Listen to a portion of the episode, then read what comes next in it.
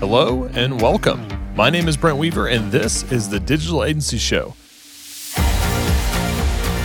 The podcast that goes behind the scenes with today's top agencies and entrepreneurs. I am really glad you're here, and once again, it's time to transform your business mindset.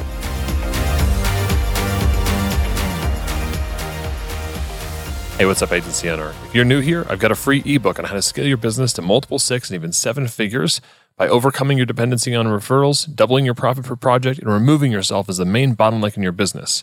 All you have to do is DM me the word gift on Facebook at Brent Weaver. That's facebook.com slash Brent Weaver, and I'll send you your guide on how to achieve freedom in business and life. All right, let's get back to the podcast. Hey, what's up, podcast listeners, digital agency owners? Welcome to another episode of the Digital Agency Show. I'm your host, Brent Weaver, and today we're hanging out with David C. Baker. He's an author, speaker, and advisor to entrepreneurial creatives worldwide. He has written five books, including The Business of Expertise. He's advised over 900 firms, keynoted at conferences in 30 countries. His work has been discussed in dozens of international publications. The New York Times referred to him as the expert's expert. And he co hosts one of the most listened to podcasts in the creative space with with the very popular Blair Enns called 2Bobs. David C. Baker, welcome back to the program, man. Thank you. Thank you. Oh, I wish my parents had named me better. I wouldn't have had to insist on the C. That's only for SEO, but it sounds very pretentious. So thank you. But thank you for using C, but I wish it was just David. well, we will uh we'll we'll we'll make sure we include it in our in our show notes as well cuz we want to make sure that people find you in the right way cuz the work that you do is is amazing. It's clear, it's concise. You obviously help a ton of agencies. You were just uh, recently one of our keynotes at the U Summit Virtual in December of 2021. Uh, the topic we were talking about there was, you know, how to position your agency for exit, which I think is a is a timely topic. Whether you're buying an agency or you're or one day you want to sell your agency. I think a lot of people over the last couple of years have thought a lot about their business. Either they want to grow yeah. it like crazy, or they want to get the heck out of it. Right? Uh, they're, they're, kind of in one one of those camps. I've found. Absolutely. And and you've you've done that a lot. I, I was very surprised when we were chatting to learn how many companies that you've helped sell. Yeah, 159 so far. Some of them haven't been traditional sales. They might be like an acquihire or a merger of two firms or I, I, actually include the three or four firms I've helped close as well because it is sort of a big transition, but it's part of the work that I really enjoy doing. And there aren't as many people, there are a lot of people doing what you and I do, um, like our consulting and coaching work, not as many people doing the M&A st- stuff. So it's, it's been a good fit. I've enjoyed it. I mean, I think typically what I would think of in the M and A space would be like some kind of business broker that's just a a normal everyday business broker that just you know gets plopped agencies every once in a while. But I feel like you're coming at this from a completely different angle. Yeah, and the truth is that it doesn't have to be all that unique. So I don't know what the percentage is, but I would guess that probably 70% of the work I do could easily be done by any qualified, experienced business broker. But then that other 30% comes into play sometimes. So for instance, and I'm sure this will resonate with your with your audience and with your consulting practice, but it's you know the the people running these firms are strange beasts. They're just you know they they love the work a lot more than the typical business owner does. And they're also way more involved in the work. And so the idea of an outsider buying the firm and then that principal not staying on for a long period of time somewhat terrifies them because it's a little harder. Most of us are not running our businesses in a way that make it scalable or make it possible for us to focus just on the two or three things that nobody else can do at the business. So there's some things that are different about this space. I don't know what this number is for other industries, but in our industry, one in 400 firms will sell. And that is a really pathetic number, right?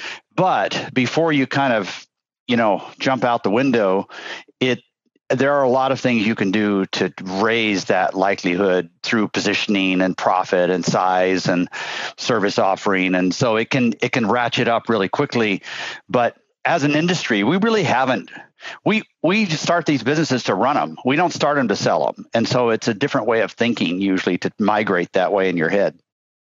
Is that? And I guess my my first question is like, why why are agencies so hard uh, to sell? Is it because the owners don't even ever go down that path, or is it because they're just so involved in everything? It's partly because they are so involved, so they haven't figured out a way to extricate themselves in a way that the buyer would be comfortable. But the other reason, and this is a huge one, is is what what a buyer would call revenue visibility, but what we would call something like monthly or annual recurring revenue. So a lot of our relationships, and this is changing for the better, but a lot of our relationships are very episodic, more project to project related. And so a buyer who doesn't understand this business gets scared off pretty quickly. They may still make an approach to buy a business, but they'll tend to mess with the terms so that it just becomes untenable for the seller. So the the principal needs to stay around for X number of years and so on.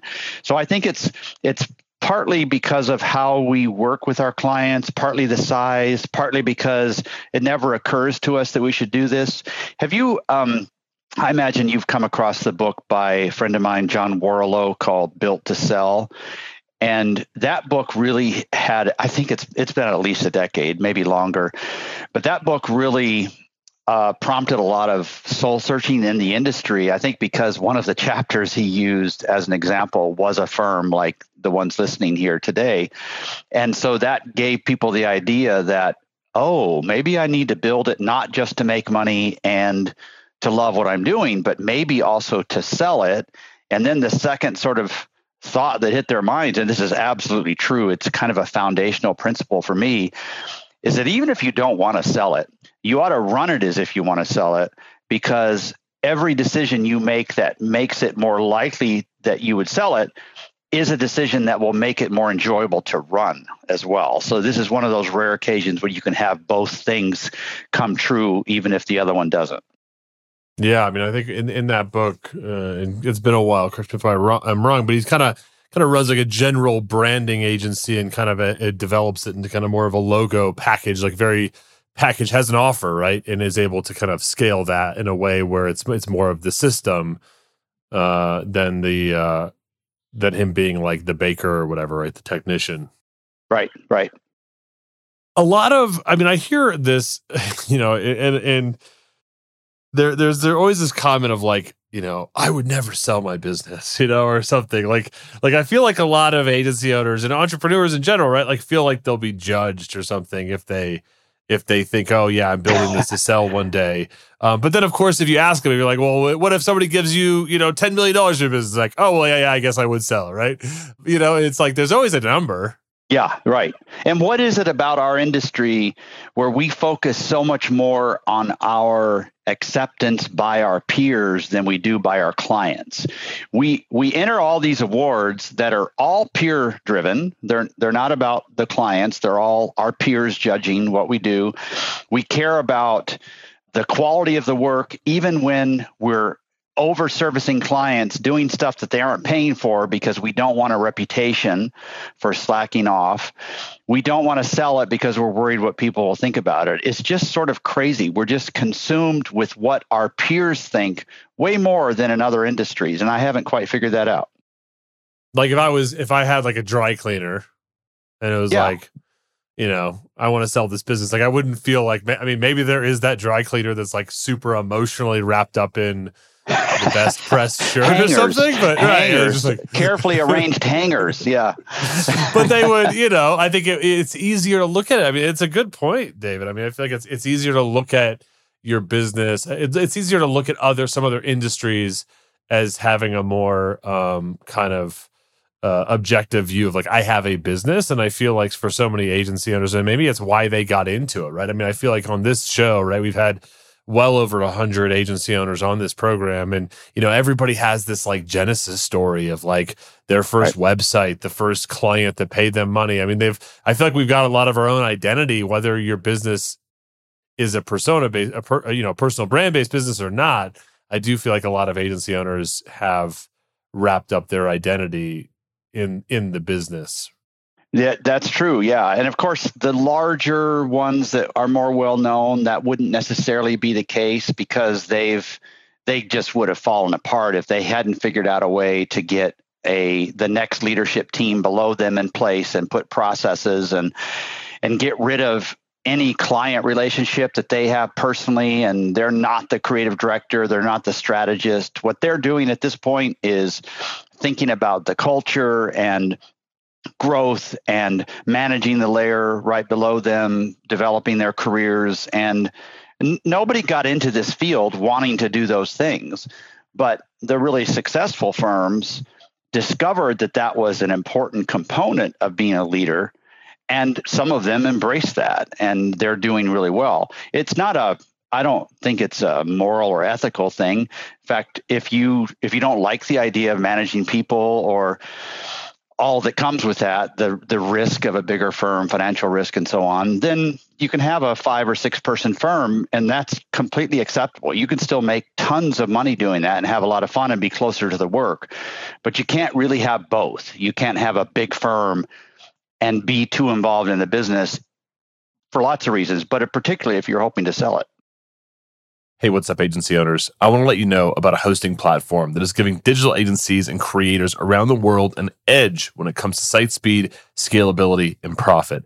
It's called Cloudways, and it's designed to create exceptional experiences for you and your clients that guarantees unmatched performance, reliability, and choice with 24 7 award winning support. Cloudways is excited to offer our listeners a $50 hosting credit in addition to their amazing benefits of their agency partner program. For more details, head over to ugurus.com slash cloudways or use promo code DASCW when signing up. Let's get back to our show. What's the like the smallest deals that you see happen that are successful? Hmm. Well, uh, maybe the most successful small deal that I know of, and I had nothing to do with this, uh, was Adaptive Path and Capital One would probably be a good example of that. A, a pretty small firm with very high profile, and it it really shook up the industry. That in a way they kind of went over to the enemy side. it kind of fell apart pretty quickly. But uh, in my practice, I've done quite a few three, four, six person acquihires where it's not quite the same money as an acquisition. Uh, and then in terms of real acquisitions, I would say the smallest I've ever done is about eight people. There are some markers that buyers use and uh, in this industry, and those are defined in part by how much fee revenue is coming through the firm and then also how much net the net's more important it's it's real hard to to get the kind of money a lot of people think they deserve unless they have a million or a million and a half in net, something like that. And in some cases, it needs to be even higher.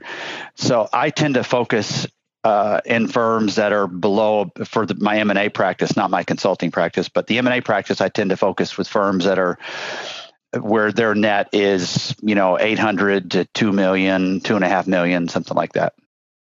I mean, I, I would imagine to have a broker and and for you to make it worthwhile for you i mean there's just got to be like a minimum kind of stake right? There is right. Uh, there there's not just an equation that you're thinking about like am i getting paid for all my time here? There's also just the specter of not being not not successfully selling the firm and i just right. don't the, the risk of like because not every deal goes through right Right. Oh yeah, for sure they don't, and and that's why in some cases I'm going to want to look in the firm, do a evaluation, which is a small number, and and just and then after that I can say, listen, here's a valuation that's really valuable to you. I don't think I should sell your firm, or yes, I think I could sell your firm. I think I can get this for it. I think the terms like the cash at closing and all that could be such and such. One thing you'll find though is that brokers charge very, very differently. And what you're really looking for is not necessarily the best the, the best way they charge. You're looking for do they have the sort of context that you're looking for? if you if you're selling your firm to another firm in this space then you need somebody who's working in this space but if you're not you really don't if you're selling it to say a consulting firm or one of the big holding companies or I don't know, even to to to your own client, if you have a client concentration, then you don't really need a specialized broker that can work well. But they're in this field if if you start discovering if you start looking around you'll find that people charge very differently. Some people base their fee entirely on what they would call a success fee. So they're they're taking you on and they're not going to get paid unless they consummate a sale i don't do that i did that at the beginning but it gave me too much incentive to try to push clients towards a solution where i would get paid and it was not in their best interest and it just got really uncomfortable so I just charge for what it'll take to get what I think it'll take to market the firm. And then I get a bonus on top of that if I sell it. So it's not as attractive to the seller the way I do it. It's just the way I do it. I just can't do it where I'm forcing them onto something because I, it's the only way I'll get paid. Mm, gotcha.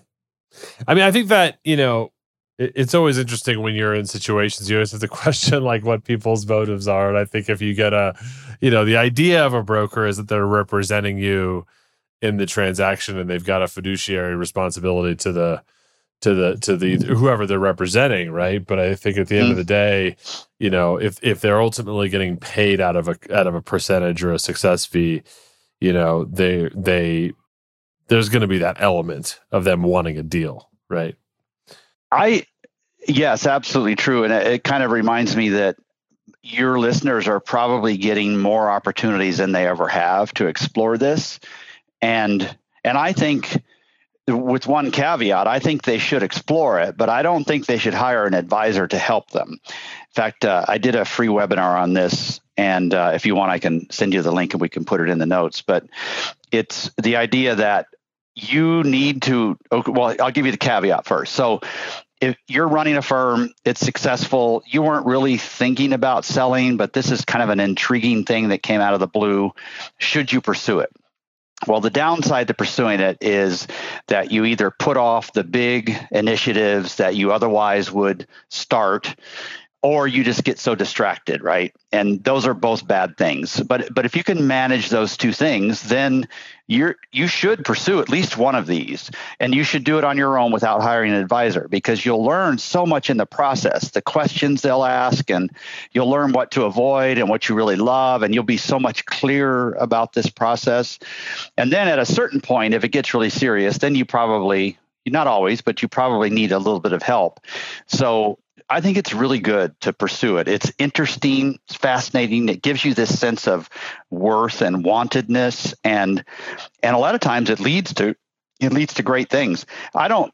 I'd be interested to hear from you what you're hearing from your people, but uh, more folks are more introspective now than they ever have been. I I think I was talking with somebody yesterday who was inquiring about this service and and at some point in the call, I asked him his age and the way he was talking, the way he was sort of resigned and almost not as engaged as I would have expected.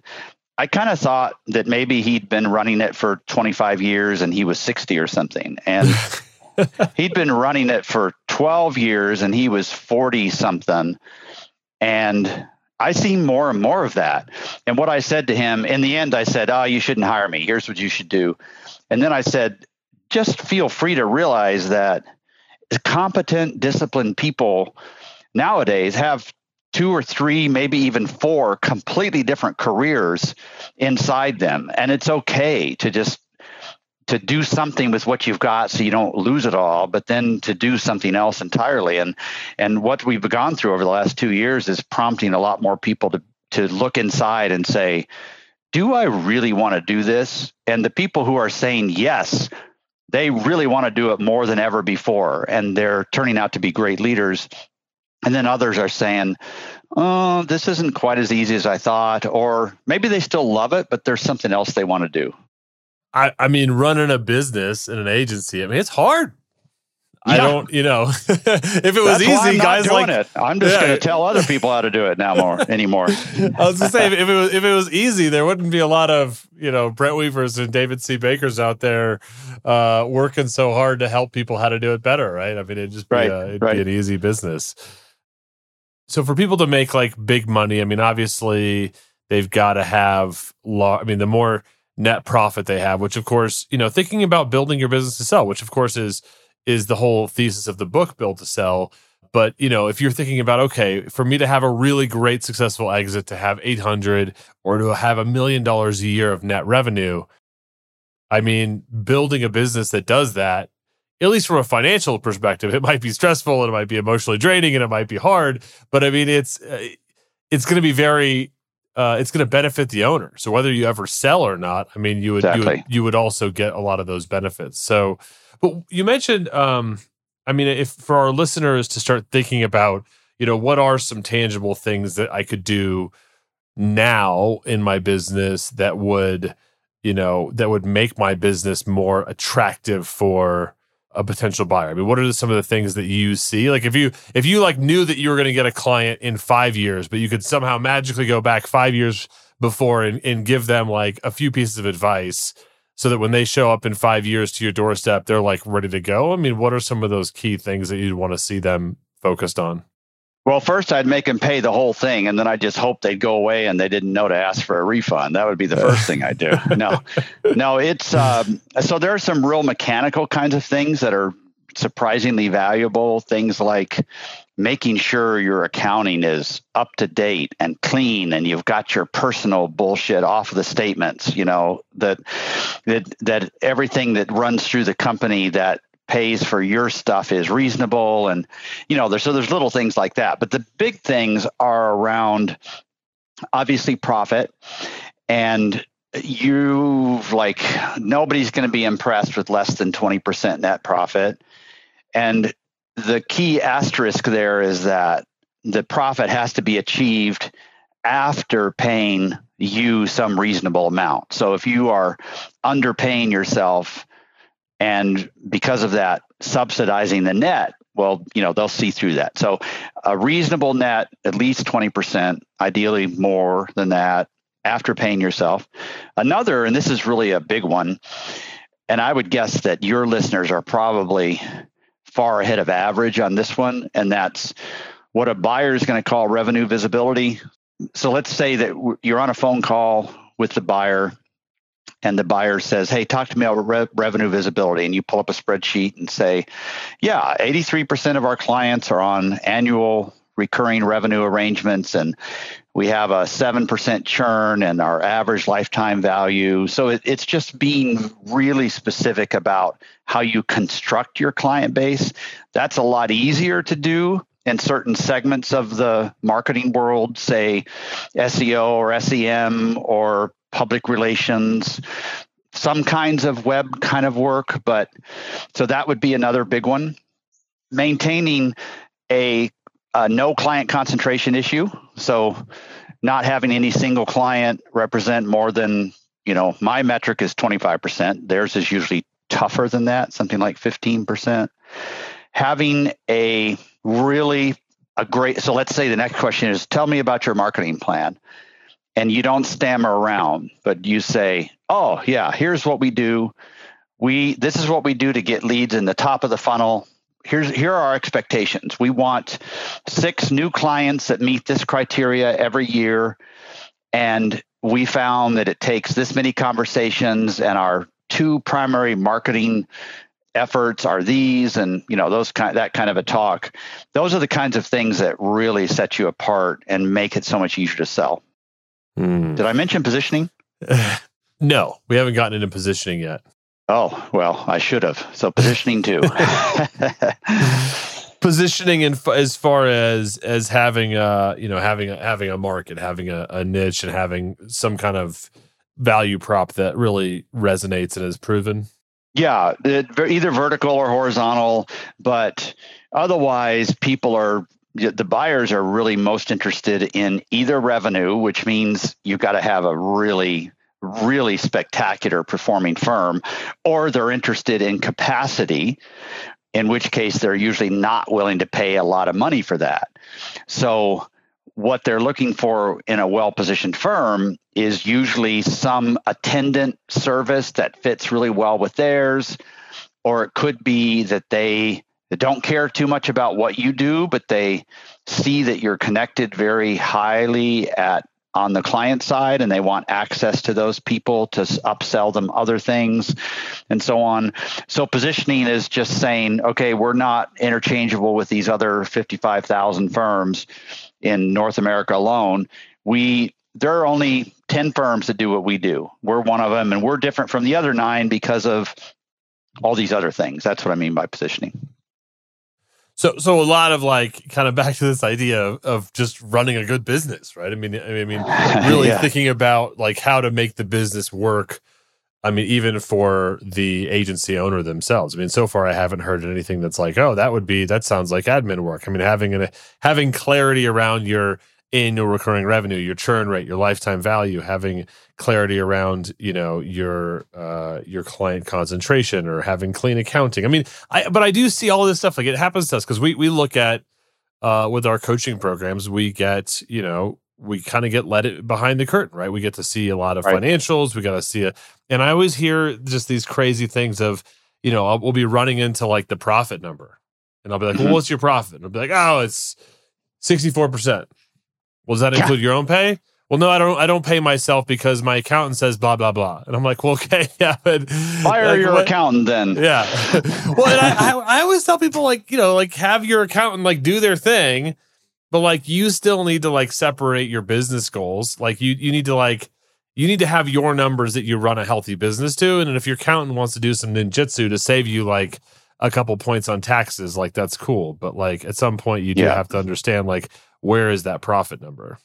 Yeah, exactly. That I'm just laughing because I hear the same things, and it's uh, it and it's so specific in my mind that I just I actually published a criteria for what you should pay yourself because I'm just tired of having that argument. So, for instance, if you've got five to eight people, you need to be paying yourself 170,000 regularly, and distributions are always on top of that.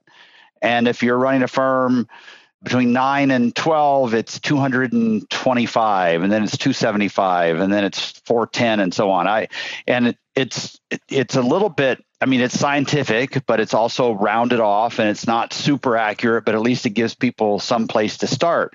Because who's going to want to buy a business where there's this crazy profitability and then halfway through the due diligence process they realize that you're not on payroll? It's like well we're going to have to hire somebody to run this firm and they're not going to be happy not being on payroll. So sorry, that's not going to work. I, I feel like a lot of five to eight person companies, the owners listening to this just went like, I'm not paying myself 170. yeah, right. Which, you know, again, they're they're looking at if if you're and I, I don't think you would say that to somebody to to like freak them out, but I think if you were to rerun your numbers as if you were paying yourself 170 and the business comes out to be 0% profit or maybe even like a negative 10% profit i mean that that should be a really strong indicator right that something's wrong. Yeah yeah no kidding. Yeah it should be right. But you've seen this i'm sure. It's almost like you and i are talking we're not aware there's an audience here but there eh, you know the price we will pay to not have a boss is staggering we're willing to work for half of what we would make somewhere else because that's how important it is for us not to have a boss. And we're taking on all this financial responsibility. So when somebody kind of jerks their head and gets really shocked that i would say something like 170 for five to eight i'm just saying okay what would you make if you went and work for, went to work for somebody else and it's almost always more than they're making. So I'm saying, okay, let's go back to why you started this business. It's not always true for everybody, but most of the time, it's a combination of I want to do things differently, I want to make more money, I want to have control over my destiny, destiny, and I don't want to work as hard. And then 5 years later, you ask yourself the same question, it's like I'm working harder. I'm making less money. I've got financial risk.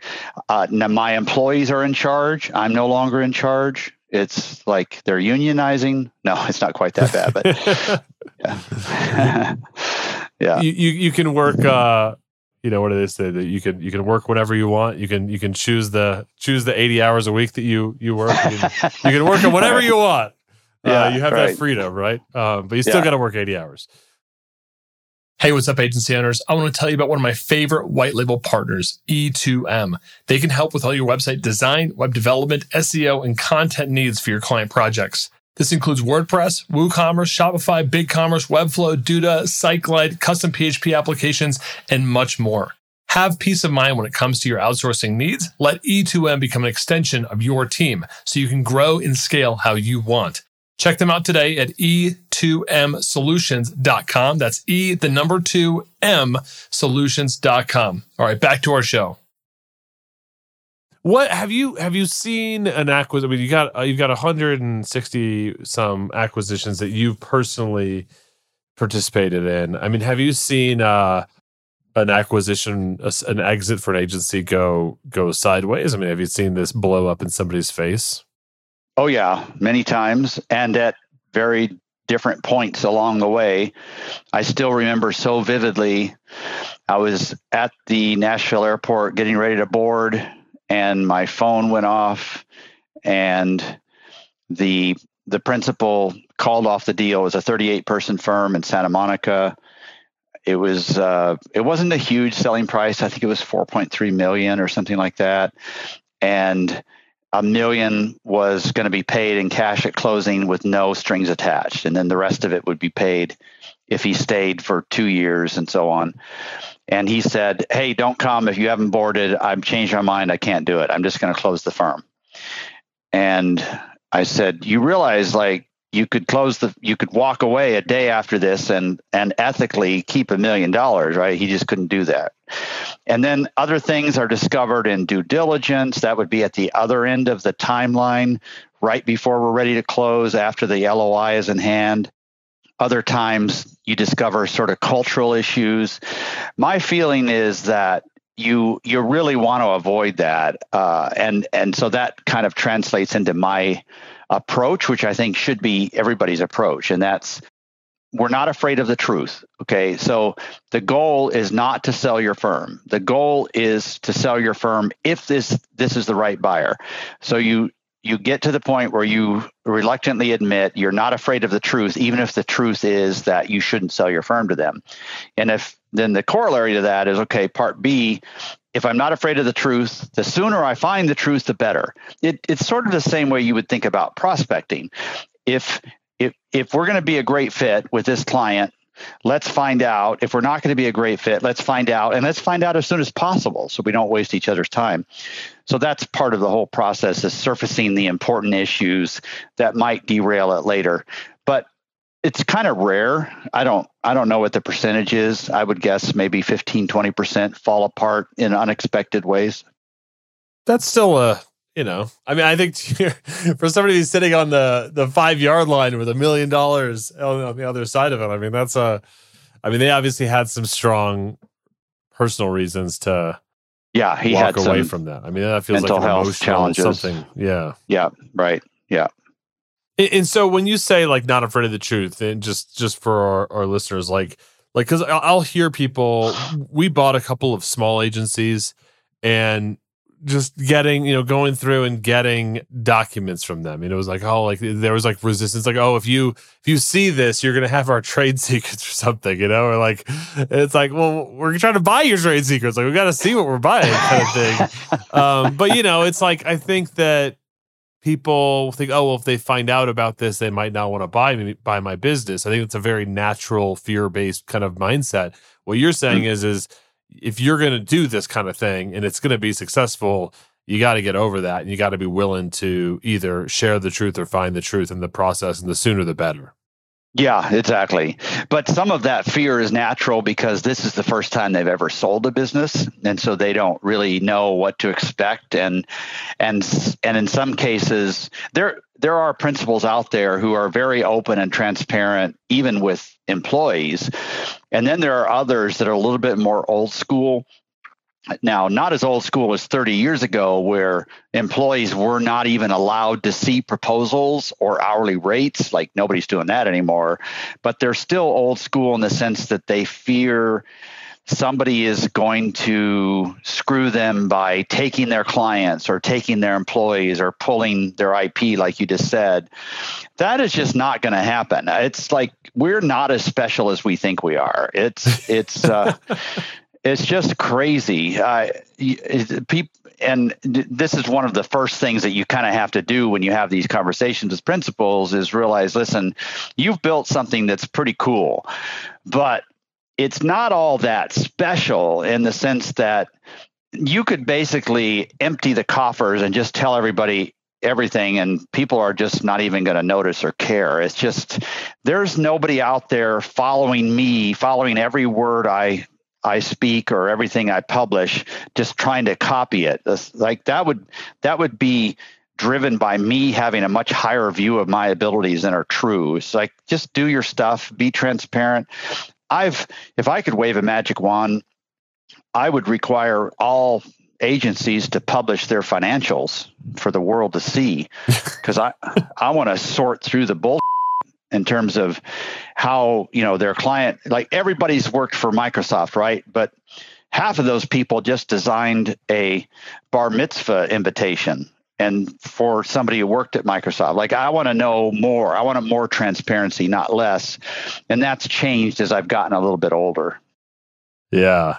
Well, I don't know if we'll uh if we will ever yeah, reach not that. happening. I'd like you I'd like you to take the charge on that. I'd like you to tell your members to do that first and then I'll go second.